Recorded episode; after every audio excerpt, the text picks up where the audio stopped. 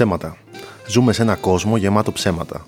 Ένα κόσμο με ανθρώπους που σε κοιτάνε ευθεία στα μάτια και σου διαβάζουν ένα σενάριο που κάποιος ικανός και όχι τόσο σενάριογράφος δημιούργησε για το σημερινό δελτίο ειδήσεων.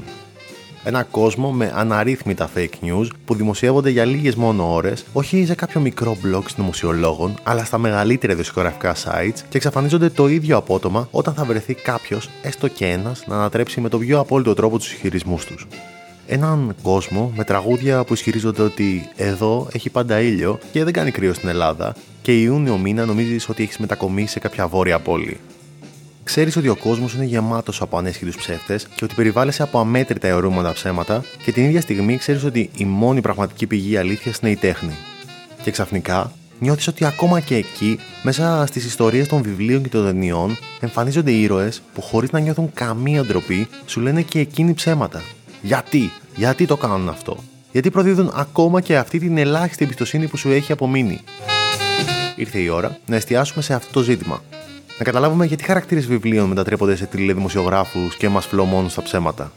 Να δούμε πώς η τέχνη τη αφήγησης απέκτησε ένα από τα πιο ανατρεπτικά χαρακτηριστικά της στου αναξιόπιστους αφηγητές, αλλά και πώς μέσα από αυτό εξερευνούμε τόσο την τάση των ανθρώπων να λένε ψέματα, όσο και την ίδια τη φύση της αλήθειας. Είσαι μαζί μου; Πάμε να κολυμπήσουμε ανάμεσα από ισχυρές αλήθειες, αλλά και πολλά, πάρα πολλά ψέματα.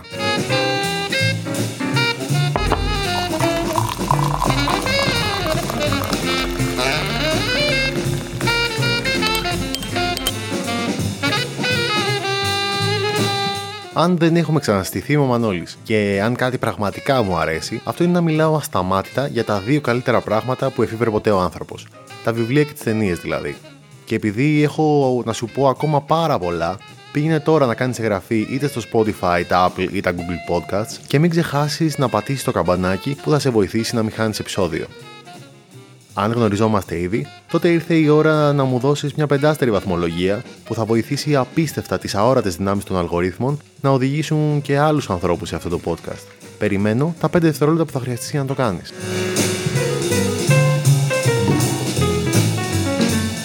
Το έκανες; Ε, εντάξει, ξεκινάμε. Είσαι μέσα σε ένα τρένο που σε γυρίζει σπίτι σου; Ε, όχι, όχι, όχι, όχι, όχι. Α διαλέξουμε μια κάπως καλύτερη εναλλακτική πραγματικότητα. Είσαι ξάπλα στην άμμο κάτω από ένα κατοικημένο από μια χοροδία της δικιών αρμυρική και ξεκινάς να διαβάσεις ένα βιβλίο. Γνωρίζει ένα κεντρικό χαρακτήρα, άλλες φορές μέσα από μια ξεκάθαρη περιγραφή που κάνει για τον εαυτό και τη ζωή του, και άλλες φορές έμεσα, από τα συμπεράσματα που σου επιτρέπει να βγάλεις τόσο από τον τρόπο που αφηγείται την ιστορία αυτού του βιβλίου, αλλά φυσικά και από τη συμπεριφορά του σε όλα όσα εξιστορεί. Είναι σαν αρχικά αυτός ο άνθρωπος να σου συστήνεται και σταδιακά να το γνωρίζεις όλο και καλύτερα, όπως θα συνέβαινε αν το γνώριζες στον πραγματικό κόσμο. Το αποτέλεσμα είναι να απτύσσεις μια σχέση μαζί του, που όπως όλες οι ανθρώπινες σχέσεις έχει σαν βασικό γνώμονα την εμπιστοσύνη. Μόλις γνωριστήκατε με αυτόν τον άνθρωπο έτσι κι αλλιώς.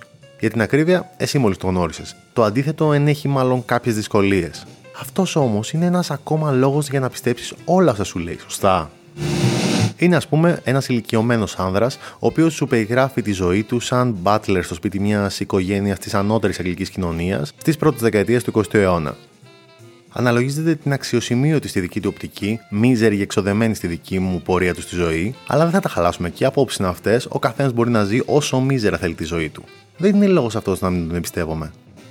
Γιατί λοιπόν ξαφνικά φτάνουμε σε ένα σημείο που συνειδητοποιώ ότι ο James Stevens, από τα απομεινάρια μιας μέρας του νομπελίστα Καζούι Σιγκούρο, μου λέει ψέματα. Τι άνθρωπος είναι αυτός; Το παράξενο είναι ότι ο James δεν είναι μια ιδιαίτερα σπάνια περίπτωση ήρωα, ο οποίος αποδεικνύεται ψεύτης. Και όχι απλά ψεύτης προς τους άλλους ήρωες της ιστορίας που σου αφηγείται, ψεύτης και προς εσένα που τον εμπιστεύτηκες να σου αφηγηθεί την ιστορία του. Είναι ένας αναξιόπιστος αφηγητής, ένας unreliable narrator όπως συνηθίζουμε να τον αποκαλούμε στα αγγλικά, ένας χαρακτήρας δηλαδή που αναλαμβάνει να αφηγηθεί μια ιστορία που δεν έχουμε λόγους να αμφισβητούμε, αλλά για κάποιο λόγο καταλήγει να παραποιεί την πραγματικότητα και να μας λέει ψέματα, σκαλίζοντας τα trust issues που όλοι μας κουβαλάμε. Και γιατί να το κάνει όμως αυτό, θα με ρωτήσεις πολύ λογικά. Υπάρχουν πολλοί λόγοι ένας αφηγητής να καταλήξει να παραπλανήσει τους αναγνώστες ενός βιβλίου ή τους θεατές μιας ταινίας και μπορεί να το κάνει είτε εσκεμμένα είτε αθελά του. Α πάρουμε για παράδειγμα την Amy Elliot Dune. Η Amy μοιάζει να μην μπορεί να κορυδέψει κανέναν. Πρώτα-πρώτα γιατί υπάρχει μεγάλη πιθανότητα να είναι νεκρή. Και ακόμα και αν δεν είναι νεκρή, είναι σίγουρα εξαφανισμένη, με αποτέλεσμα να είναι πρακτικά αδύνατο να πει οποιοδήποτε ψέμα. Οι αστυνομικοί που ερευνούν την υπόθεσή της θα ανακαλύψουν ένα ημερολόγιο στο οποίο φέρεται η ίδια να περιγράφει τη ζωή της τα προηγούμενα χρόνια. Είναι μια σειρά από σποραδικές εγγραφές στη λογική ενός τυπικού ημερολογίου, όπως συνέβαινε σε παλαιότερες εποχές που δεν υπήρχαν social media και vlogs. Μια ιδιωτική αποτύπωση των σκέψεων και των εμπειριών ενός ανθρώπου που μοιάζει να έχει περάσει πολλά ώστε να καταφέρει να βρει την ευτυχία, που όμως τελικά αποδείχτηκε πρόσκαιρη. Αυτό το ημερολόγιο αφηγείται μια ιστορία που υποδεικνύει μια μάλλον τραγική κατάληξη που δεν πρόλαβε φυσικά να αποτυπωθεί πριν η Amy εξαφανιστεί. Ξέρεις όμως κάτι; Το ημερολόγιο της Amy από το Gone Girl της Gillian Flynn και της αντίστοιχης κινηματογραφικής μεταφοράς από τον David Fincher είναι ένα μεγάλο ψέμα, το οποίο προσφέρει και μία από τις καλύτερες ανατροπές που έχω δει ποτέ σε ψυχολογικό θρίλερ. Όποιος και αν έχει γράψει αυτό το ημερολόγιο, το έχει κάνει απόλυτα ηθελημένα. Είναι ένας κακόβουλος αφηγητής που στόχο έχει να χειραγωγήσει τους πάντες και φυσικά μαζί τους και εσένα, έτσι ώστε να πετύχει τους σκοτεινούς σκοπούς του. Εξίσου θελημένα είναι και τα ψέματα που λέει σε όλη την κατάθεσή του ο Verbal από του συνήθεις ύποπτους στο σενάριο του Christopher McQuire. Είναι μπλεγμένο σε μια υπόθεση ληστείας που οδήγησε και σε πολλούς θανάτους, οπότε έχει κάθε λόγο να λέει ψέματα, μιας και όπως φαίνεται είναι έτοιμος να ξεμπλέξει και τα καλά. Ο Μπάτσος όμως φαίνεται να μην τον πιστεύει και τελικά τον κάνει να αρχίσει να του λέει πολύ περισσότερα από όσα έλεγε ως τότε του αφηγείται τελικά μια ιστορία πολύ πιο ολοκληρωμένη που ξεδιαλύνει τα σημεία που είχαν μείνει θολά στις αναποτελεσματικές ανακρίσεις που όλοι οι προηγούμενοι του είχαν κάνει. Ο Βέρμπαλ αρχίζει να κελαϊδάει τελικά, όπως στόχευε αυτός ο άνθρωπος που έχει μπροστά του και του λέει την ιστορία όπως ακριβώς αυτή είναι ή από μία άλλη οπτική του λέει την ιστορία που ένας μπάτσος θα ήθελε να ακούσει ώστε να τον αφήσει να φύγει πριν καταλάβει ότι πιάστηκε κορόιδο, όπως και όλοι όσοι τον ακούγαμε ως τότε, δίνοντας ένα από τα πιο δυνατά spoiler προν τέλη στην κινηματογραφική ιστορία. Turkish. Some say his father was German. Nobody ever believed he was real. Nobody ever knew him or saw anybody that ever worked directly for him. But to hear Kobayashi tell it anybody could have worked for Soze. You never knew. That was his power. The greatest trick the devil ever pulled was convincing the world he didn't exist. Το κοινό αυτών των δύο περιπτώσεων αφηγητή είναι ότι λένε ψέματα απόλυτα συνειδητά για να πετύχουν το σκοπό του. Και στις δύο περιπτώσεις θέλουν να χειραγωγήσουν τους πάντες και να οδηγήσουν την αστυνομία σε συγκεκριμένα λανθασμένα συμπεράσματα. Είτε θέλουν να γλιτώσουν από τις πράξεις τους, είτε θέλουν να στείλουν κάποιον άλλο στη φυλακή, το κοινό τους είναι ότι τα ηθελημένα τους ψέματα είναι κακόβουλα. Μπορεί όμως κάποιος να λέει θελημένα ψέματα, όχι με σκοπό να κάνει κακό μπορεί να είναι ένας τρόπος να παραμείνει κάποιος στην ασφάλεια από τα τράβατα μιας τρομακτικά σκληρής παιδικής ηλικίας, αλλά και ο τρόπος να κρατήσει ζωντανή τη μνήμη ενός ανθρώπου που χάθηκε τραγικά, όπως συμβαίνει με τον Elwood Curtis από το πολυβραβευμένο Black Story μυθιστόρημα του Colson Whitehead, Τα αγόρια του Νίκελ, που σου προτείνω ανεπιφύλακτα να διαβάσεις. Όμως ο δόλος δεν είναι ο μόνος λόγος για τον οποίο τα λεγόμενα ανθρώπου μπορεί να είναι παραβλανητικά. Οι άνθρωποι πολύ συχνά λένε ψέματα ή αλλιώς περιγράφουν την αλήθεια λίγο έως πολύ διαστερβλωμένη, πιστεύοντας ότι όντως αυτή είναι η αλήθεια. Ένας αρκετά συχνό λόγος που ο κεντρικός αφηγητής μιας ιστορίας να είναι εντελώς αναξιόπιστος, χωρίς όμως να το θέλει, αλλά με εξαιρετικά αποτελεσματική ικανότητα παραπλάνησή σου, είναι να είναι ένας ψυχικά διαταραγμένος άνθρωπος. Και ακριβώς το ισχυρότερο πλεονέκτημά του, ώστε να τον πιστέψουμε σε όλα όσα μας λέει, είναι ότι η διαταραχή του τον καθοδηγεί να μην έχει καμία απολύτως αμφιβολία για όλα όσα μας αφηγείται, με αποτέλεσμα να μην μπορούμε να διακρίνουμε στα λεγόμενα και τη συμπεριφορά του ενδείξεις για την αναξιοπιστία του. Ξεκινάς, ας πούμε, να διαβάσεις το βιβλίο του Chuck Palahniuk ή να παρακολουθήσεις την ταινία και πάλι του David Fincher, με κεντρικό χαρακτήρα έναν μικροαστό υπάλληλο εταιρείας, ο οποίος υποφέρει από αϊπνίε και έχει ξεκινήσει να χρησιμοποιεί ανορθόδοξες πρακτικές για να μπορέσει να αντιμετωπίσει το πρόβλημά του. Ναι, τώρα θα κάνω spoiler για το Fight Club. Ποιος όμως δεν έχει δει το Fight Club; Το είχα δει ήδη στην εφηβεία μου 10 φορές, μονάχα από τις προβολές που του έκαναν κάθε τόσο στα μεγάλα τηλεοπτικά κανάλια, που μάλλον τότε ένιωθαν το προπύργιο της Επανάστασης. Ναι, κάνω spoiler και το τέλος, που όμως ο μόνος τρόπος να μην το ξέρεις είναι να μην έχεις πρόσβαση στο ίντερνετ και να μην έχεις μπει ποτέ στα social media. Ναι, τι έλεγα. Α, ναι. Ο αφηγητής και κεντρικός χαρακτήρας του Fight Club μας λέει την ιστορία ακριβώς όπως πιστεύει ότι είναι, χωρίς να μας αφήνει την παραμικρή αμφιβολία για τα λεγόμενά του, γιατί και ο ίδιος δεν έχει καμία αμφιβολία για όσα λέει. Γιατί; Γιατί αντιμετωπίζει μια διαταραχή προσωπικότητας που τον κάνει να βλέπει ανθρώπους να τον καθοδηγούν σε μια καινούργια εναλλακτική ζωή, τελείως διαφορετική από τον μικροαστισμό τον οποίο είχε συνηθίσει, χωρίς να συνειδητοποιεί ότι όλα αυτά είναι παιχνίδια του μυαλού του που έχουν κατασκευάσει το alter ego που ο ίδιος δεν τολμούσε να είναι. Say it. Because. Say it. Because we're the same person. That's right. Υπάρχουν ακόμα αρκετές ταινίες που συμβαίνει το ίδιο με τον κεντρικό χαρακτήρα, που όμως δεν θα τι πω γιατί υπάρχει μεγάλη πιθανότητα να μην τις έχεις δει. Υπάρχουν όμως και κάποιες ταινίες που ο κεντρικός χαρακτήρας αντιμετωπίζει ακριβώς το ίδιο πρόβλημα και εσύ το γνωρίζεις από την αρχή, οπότε δεν αποτελεί στοιχείο ανατροπής της πλοκής. Στο Birdman, ίσως την καλύτερη ταινία του Μεξικανού σκηνοθέτη Αλεχάνδρο Γκονζάλε Νιαρίτου, από την αρχή γίνεται σαφές ότι ο κεντρικός χαρακτήρας που ερμηνεύει ο φοβερός Μάικλ Κίτον δεν είναι πολύ και με τα καλά του. Είναι κάτι παραπάνω από εμφανές ότι στο κεφάλι του ζει ένας δεύτερος εαυτός, ο οποίος τον δυσκολεύει να ζήσει φυσιολογικά. Τι ρόλο παίζει εδώ λοιπόν η αναξιοπιστία του ήρωα, είναι μια διαρκής πρόκληση να καταλάβεις τι ακριβώς συμβαίνει μέσα από τη διαστρεβλωμένη οπτική αυτού του ανθρώπου για τον κόσμο. Το ίδιο συμβαίνει και σε δύο ακόμα πρόσφατες ταινίες, όπως στον πατέρα του θεατρικού συγγραφέα και πλέον κινηματογραφικού σκηνοθέτη Florian Zeller, αλλά και σε μια πολύ πιο χοντροκομμένη βέρσιόν του στο πρόσφατο Joker με το Joaquin Phoenix.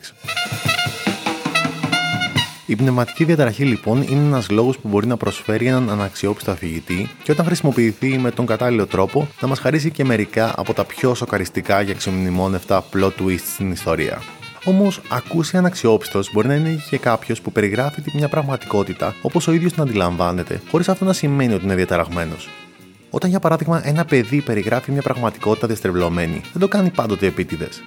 Όταν δηλαδή ο 15χρονο, αλλά εξαιρετικά άπειρος από τη ζωή, ακόμα και την ηλικία του, Holden Caulfield, ξεκινά να μας αφηγείται τις εμπειρίες του από ένα Σαββατοκύριακο λίγες μέρες πριν τα Χριστούγεννα και αμέσως αφού το αποβλήθηκε από ένα ακριβό ιδιωτικό σχολείο, δεν αργούμε να καταλάβουμε ότι η οπτική του για τον κόσμο είναι τόσο ανώριμη και διαστρεβλωμένη που καθιστά την εξιστόρησή του εντελώς υποκειμενική και επιβάλλει σε σένα, κάτω από το αρμυρίκι που διαβάζει στο τρομερά διάσημο βιβλίο του 20ου αιώνα Ο φύλακας της Σίγαλη, να πρέπει να κρίνεις κάθε τι που σου λέει, ώστε να διακρίνεις ποια είναι η πραγματική ιστορία πίσω από την ιστορία που σου αφηγείται.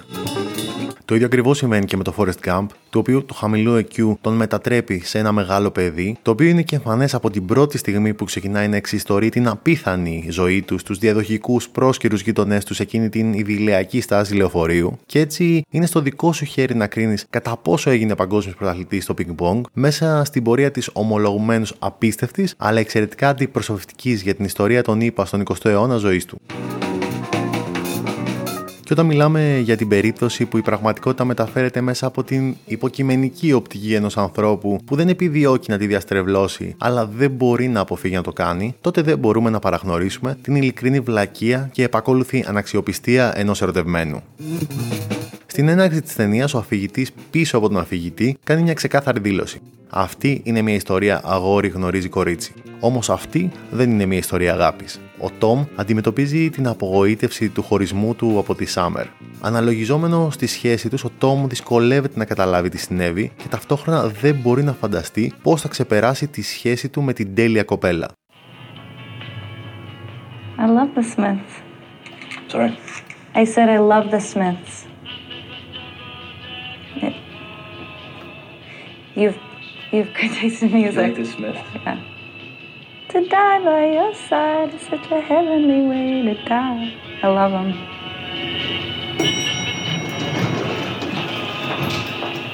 Holy. Γιατί του συμβαίνει αυτό, γιατί αυτή είναι μία από τις βασικότερες αδυναμίες ή από μία άλλη οπτική από τις κύριες ικανότητες της ανθρώπινης μνήμης. Να αφαιρεί από κάθε δυνατή με θετικό τρόπο εμπειρία τα αρνητικά κομμάτια που αμφισβητούν την τελειότητά της. Είναι και ο λόγος που η έννοια της νοσταλγίας είναι τόσο πανανθρώπινη, αλλά και ο λόγος που ο έρωτας είναι η τελειότερη μορφή βλακείας. Αυτό είναι και το βασικό θέμα για το οποίο μας μιλάει πίσω από την ανάλαφρη hipster αισθητική του το 500 Days of Summer.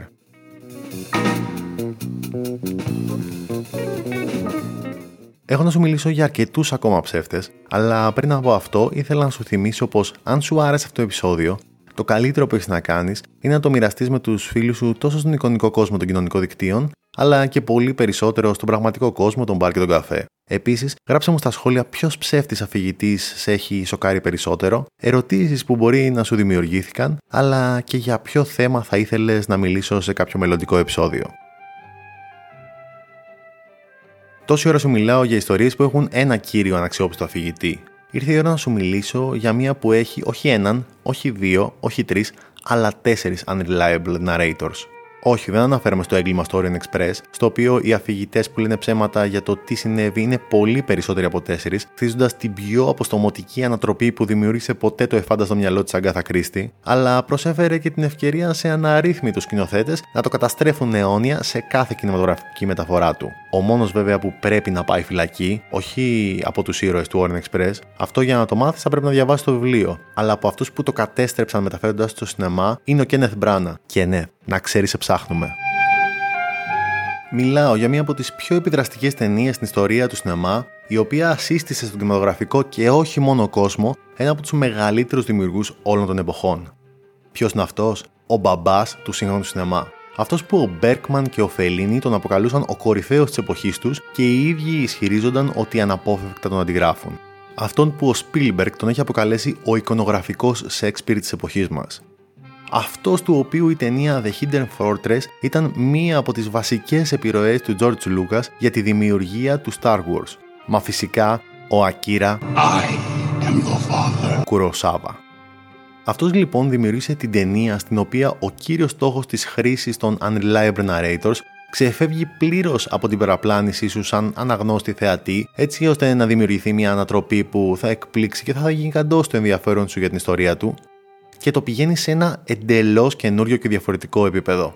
Α πιάσω όμως τα πράγματα από την αρχή. Το 1950, μετά από μια δεκαετία σαν σκηνοθέτης ταινιών που μπορούσαν και να βρουν χρηματοδότηση και να περάσουν λογοκρισία, ο Ακύρα Κουροσάβα καταφέρνει μετά από μια τεράστια προσπάθεια και παρά τις σταθερές επιτυχίες που είχε καταφέρει μέχρι τότε να επαναλαμβάνει ανελειπώ, να πείσει χρηματοδότες να υποστηρίξουν μια ταινία με ομολογουμένως ακόμα και σήμερα ασυνήθιστη δομή και πλοκή, σχεδόν σαν να του έκαναν χάρη αφού δεν είχαν σταματήσει να πιστεύουν ότι πετούσαν χρήματα σε μια προδιαγεγραμμένη αποτυχία. Η ταινία θα προβληθεί στο φεστιβάλ της Βενετίας μετά από εξίσου τεράστια προσπάθεια για να τη δεχτούν και εκεί γίνεται το απίστευτο πετυχαίνει μια τρομερά μεγάλη για την εποχή έκπληξη, κερδίζοντας το Χρυσό Λέοντα, το μεγάλο βραβείο του φεστιβάλ δηλαδή, κυριολεκτικά σοκάροντας τον κινηματογραφικό κόσμο, που όχι μονάχα δεν είχε ιδέα ποιος ήταν αυτός ο 40χρονο Ιάπωνας, αλλά ούτε καν γνώριζε την ύπαρξη της Ιαπωνικής βιομηχανίας κινηματογράφου, που ενώ μετρούσε πολλές δεκαετίες παραγωγής, οι κατανάλωση των ταινιών της παρέμεναν στα όρια της Ιαπωνικής αυτοκρατορίας, ιδιαίτερα σε μια εποχή που όλος ο πλανήτης την αντιλαμβανόταν σαν μια πλήρως κατεδαφισμένη από τις δύο ατομικέ βόμβες χώρα, οι οποίες είχαν πέσει στο έδαφος της μόλις 5 χρόνια νωρίτερα. Αυτή η ταινία ονομαζόταν Ράσομον και έμελε να γίνει μία από τις πιο επιδραστικές ταινίες στην ιστορία του σινεμά. Σε μια εποχή γύρω από το 1000 μετά Χριστόν, ένα σαμουράι, που για όσους ξέρετε μόναχα τη σύγχρονη καρτουνίστικη έννοια του όρου, ήταν μια μορφή μισθοφόρου πολεμιστή, βρίσκεται νεκρός σε ένα δάσος, λίγο έξω από την πύλη της πόλης Ράσομον. Το γεγονός έχει συγκλονίσει την πόλη τόσο λόγω της ιδεχθούς φύσης αυτού του σοκαριστικού εγκλήματος, αλλά επιπλέον και εξαιτίας της μεγάλης αδυναμίας να ξεδιαλύνουν πώς ακριβώς αυτό συνέβη. Η αιτία αυτής της κατάστασης είναι οι εκδιαμέτρου αντίθετες μαρτυρίες για το συμβάν που δίνουν οι φερόμενοι ως εμπλεκόμενοι στο θάνατο του Σαμουράι, δηλαδή η γυναίκα του με την οποία φαίνεται πως διέσκησαν μαζί το δάσος, ένας ληστής από το σπαθί του οποίου φαίνεται να πέθανε ο Σαμουράι, ένας ξυλοκόπος που ισχυρίζεται ότι πρώτος εκείνος βρήκε το πτώμα, αλλά και ο ίδιος ο Σαμουράι, το πνεύμα του οποίου καταθέτει στις αρχές μέσω ενός medium. Το πρόβλημα δηλαδή είναι ότι οι τέσσερις μαρτυρίες είναι διαμετρικά αντίθετες, με αποτέλεσμα κάθε μία να ανατρέπει όλες τις άλλες. Ταυτόχρονα, αυτές οι μαρτυρίες είναι και τα μόνα διαθέσιμα στοιχεία για το τι ακριβώς συνέβη, τη στιγμή που η πίεση από την κοινωνία της πόλης απαιτεί να διαλευκανθεί άμεσα αυτή η τρομερή υπόθεση. Να πω εδώ ότι μη φοβάσαι για spoiler, γιατί όπως είπαμε, δεν υπάρχει κανένας απολύτως τρόπος να μάθουμε την αλήθεια. Την αλήθεια την ξέρουν μονάχα αυτοί οι τέσσερις άνθρωποι. Γιατί όμως όλοι τους λένε κάτι τόσο διαφορετικό; Γιατί μας παρουσιάζουν τέσσερις πραγματικότητες που όχι μονάχα εμφανίζουν διαφορές, αλλά στην ουσία μετατρέπουν όλους τους υπόλοιπους σε ψεύτες. Λένε όλοι τους ή τουλάχιστον οι τρεις από αυτούς απόλυτα συνειδητά ψέματα, ή μήπως είναι κάποιοι από αυτούς ή και όλοι τους ακούσια αναξιόπιστοι αφηγητές; Αυτή η απόλυτη σύγκρουση των ισχυρισμών των ηρώων της ταινίας απασχόλησε τόσο πολύ θεατές, κινηματογραφικού κριτικούς αλλά και κοινωνικούς επιστήμονες, μέχρι που απέκτησε το όνομα The Rashomon Effect. Τι είναι το Rashomon Effect? Λοιπόν, σκέψου την περίπτωση που επιστρέφεις μετά από καιρό στην πόλη όπου βρίσκεται η παρέα σου. Α πούμε ότι είσαι μια φοιτήτρια που γύρισε από Εράσμους πίσω στην κύρια πόλη των σπουδών της μετά από 6 μήνες περιμένεις γεμάτη ανεπομονησία να ξαναβρεθείς με την παρέα σου και να τους αφηγηθείς όλες σου τις εμπειρίες και να μάθεις και τα δικά τους νέα από τους μήνες που μεσολάβησαν. Ναι, μιλούσατε στο Messenger ενδιάμεσα, αλλά εσύ ήσουν στον κόσμο σου μεθυσμένη διαρκώς στα ατέλειωτα πάρτι της μικρής φοιτητού πόλη που λάτρεψες και δεν έκανες και μεγάλη προσπάθεια να μαθαίνεις με λεπτομέρεια την καθημερινότητα των φίλων σου. Κάπως έτσι συνειδητοποιείς ότι έχασες κάποιο τρομερό σκηνικό που έχει διαλύσει την παρέα σου. Του συναντάς έναν έναν και ο καθένας τους σου λέει μια εντελώς διαφορετική ιστορία που κατηγορεί όλους τους άλλους και παρουσιάζει τον εαυτό τους σαν τον αδικημένο και πληγωμένο της ιστορίας. Ό,τι και αν ρωτήσεις, ο καθένας τους σου λέει κάτι τελείως διαφορετικό. Και εσύ κάθεσαι ξαφνικά χωρίς την παρέα σου και εύχεσαι να ξυπνήσεις με hangover πίσω στην πόλη που έκανες Εράσμους, ευχόμενη να ήταν όλα ένας εφιάλτης εξαιτίας του φτηνού κρασιού. Είσαι διατεθειμένη να κάνεις τα πάντα για να λύσεις το μυστήριο, γιατί θέλεις πίσω την παρέα σου. Αλλά δεν φαίνεται να υπάρχει κανένας τρόπος να καταλάβεις ούτε καν τι έχει πραγματικά συμβεί. Αυτό που σου συμβαίνει είναι ότι έχεις μπει στη δίνη ενός Rashomon Effect. Τι το καθιστά Rashomon Effect? Έχεις πρώτον πολλούς αυτόπτες μάρτυρες που σου δίνουν αντικρουόμενες μαρτυρίες, με αποτέλεσμα να μετατρέπονται όλοι ταυτόχρονα σε αναξιόπιστους αφού δεν ξέρεις ποιον μπορείς να εμπιστευτείς. Την ίδια στιγμή δεν υπάρχει κανένα απολύτως μέσο να εξακριβωθεί με έναν τρόπο ανδιαφυσβήτητο ποια είναι η αλήθεια. Το μόνο που υπάρχει είναι ο λόγος του ενός απέναντι στο λόγο όλων των άλλων. Και τέλος, υπάρχει μεγάλη ανάγκη να επιληθεί το ζήτημα. Στην περίπτωση της ταινίας είναι η πίεση της κοινή γνώμης, ενώ στην περίπτωσή σου η ανάγκη να έχεις ξανά την παρέα σου. Γιατί όμως συμβαίνει αυτό, πώς φτάνουμε στο αδιέξοδο του Rashomon Effect; Στην ταινία υπάρχει μια δήλωση. Είναι απόλυτα ανθρώπινο να λέμε ψέματα τις περισσότερες φορές δεν μπορούμε να είμαστε ειλικρινείς ούτε με τον εαυτό μας. Ο πρώτος λόγος που οι άνθρωποι λένε ψέματα είναι ο δόλος. Όταν τα συμφέροντά τους συγκρούονται με τρόπο οριακό με τα συμφέροντα των άλλων, πολλοί άνθρωποι θα πούν ψέματα απόλυτα συνειδητά για να πετύχουν τους σκοπούς τους. Θα πούν ψέματα για να γλιτώσουν από ένα έγκλημα το οποίο διέπραξαν. Θα πούν ψέματα για να χειραγωγήσουν τους άλλους. Θα πούν ψέματα για να κερδίσουν. Και ναι, αυτό συμβαίνει. Δεν μπορεί κανείς να το αρνηθεί. Είναι όμως αυτός ο μόνος λόγος. Η αλήθεια είναι πως όχι. Οι άνθρωποι δεν λένε ψέματα μονάχα συνειδητά, τουλάχιστον όχι μονάχα απόλυτα συνειδητά. Είδαμε και νωρίτερα αρκετές περιπτώσεις που αφηγητές λένε ψέματα χωρίς να το συνειδητοποιούν. Δεν απαιτείται όμως να αντιμετωπίζεις κάποια σημαντική διαταραχή ή να είσαι τρομερά ερωτευμένος για να παραποιείς χωρίς τη θέλησή σου την αλήθεια. Κάθε πραγματικό γεγονός, όταν πάει να περιγραφεί από έναν άνθρωπο, περνάει μέσα από δύο πολύ πυκνά φίλτρα. Το πρώτο αφορά τα πιστεύω, τις προτιμήσεις και τις προκαταλήψεις που επηρεάζουν την οπτική αυτού του ανθρώπου για τον κόσμο. Σου έχει τύχει ποτέ κάποιος να περιγράφει ένα δρόμο σαν επικίνδυνο, ενώ ένας άλλος απλά σαν έρημο; Ή δύο άνθρωποι να περιγράφουν το ίδιο ακριβώς μαγαζί που πήγαν το προηγούμενο βράδυ, ο ένας τρομερή φάση και ο άλλος μαύρο χάλι, και να περιγράφουν και οι δύο ακριβώς το ίδιο γεγονός, δηλαδή ότι ήταν γεμάτο ασφικτικά από κόσμο. Ε, το πράγμα γίνεται ακόμα πιο σύνθετο όταν από την αφήγησή τους κρίνονται και οι ίδιοι. Γιατί σε μια ιστορία που αφηγείται ο ίδιος και ο μεγαλύτερος κακός οφείλει να είναι πάντοτε ο ήρωας. Γιατί; Γιατί στη δική του αντίληψη ακριβώς αυτό είναι. Οι δικές του αξίες τον κατευθύνουν στις επιλογές που τον καθιστούν κακό για τους άλλους, αλλά σύμφωνα με αυτές, εκείνος είναι ο ήρωας.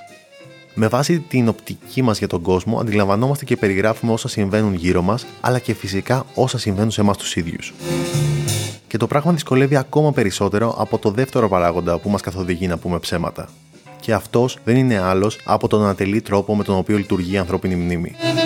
Κάθε φορά που ανακαλούμε ένα συμβάν από τη μνήμη μας, βασιζόμαστε στην πίστη ότι αυτό θα μας εμφανιστεί ατόφιο. Όμως αυτό απέχει πολύ από τον τρόπο που λειτουργεί η μνήμη μας. Έτσι, μπορεί να θυμόμαστε τεράστια την αυλή του σχολείου των παιδικών μας χρόνων, την οποία αδυνατούμε να αναγνωρίσουμε περνώντας απ' έξω 20 χρόνια μετά στο μίζερο τσιμεντένιο τετράγωνο που ίσα που χωράει 50 στριμωγμένα παιδάκια. Γιατί η μνήμη μας είναι ένας ατελής μηχανισμός, ο οποίος δεν κατασκευάστηκε για να αποτυπώνει και να αποδεικνύει την αλήθεια, αλλά για να μας προστατεύει και να μας κρατάει ασφαλείς. Έτσι, αν κρίνει ότι μια συγκεκριμένη μνήμη μας πρέπει να παραποιηθεί για τη δική μας ασφάλεια, τότε αυτό ακριβώς θα κάνει. Και αυτό μονάχα όταν η παραποίηση δεν γίνεται ακούσια από την αδυναμία της αναποτελεσματικής λειτουργίας της. Η πραγματικότητα είναι τελικά ένα τελείως διαφορετικό πράγμα από την αλήθεια. Αν δούμε την πραγματικότητα σαν μια ακατέργαστη πρώτη ύλη που καθένας μας δέχεται και προσπαθεί να αποκωδικοποιήσει με τα δικά του διαθέσιμα αντιληπτικά μέσα, τότε αλήθεια είναι η φιλτραρισμένη μέσα από αυτά τα μέσα πραγματικότητα. Κάπως έτσι, η αλήθεια μετατρέπεται κατευθείαν σε κάτι το εξορισμού υποκειμενικό. Ιστορίες όπως το Fight Club, η συνήθι ύποπτη και ο φύλακα της Σίκαλη χρησιμοποιούν αυτή τη φύση της αλήθειας, η οποία μπορεί να είναι το αποτέλεσμα της αδυναμίας κατανόησης ή της αδυναμίας διαχείρισης της πραγματικότητας, είτε το αποτέλεσμα μιας περίτεχνης παραπλανητικής κατασκευής που συγγραφείς και σναριογράφοι το μετατρέπουν σε ένα μέσο για να χτίζουν συναρπαστικές ιστορίες. Όμως το μεγαλύτερο πρόβλημα με την αλήθεια είναι ότι συχνά είμαστε εντελώς αδύναμοι να την εξακριβώσουμε. Γιατί δυστυχώς στη ζωή η αφήγηση δεν έχει σχεδιαστεί με ένα τέτοιο τρόπο ώστε κάποια στιγμή να μας αποκαλύπτεται η πραγματικότητα μέσα από ένα συγκλονιστικό plot twist. Και το ράσομον του Ακύρα Κουροσάβα θα είναι εκεί να μας το θυμίζει για πάντα, όχι για να μυρολατρούμε και να παθητικοποιούμαστε, αλλά αντίθετα, για να μην τα παρατάμε ποτέ. Με αυτό θα σε αφήσω, ελπίζοντας σύντομα να βρίσκεσαι κάτω από κάποιο αρμυρίκι ή πάνω σε μια ταράτσα και να κοιτάς τον ουρανό. Και μέχρι την επόμενη φορά, στο επανακούιν.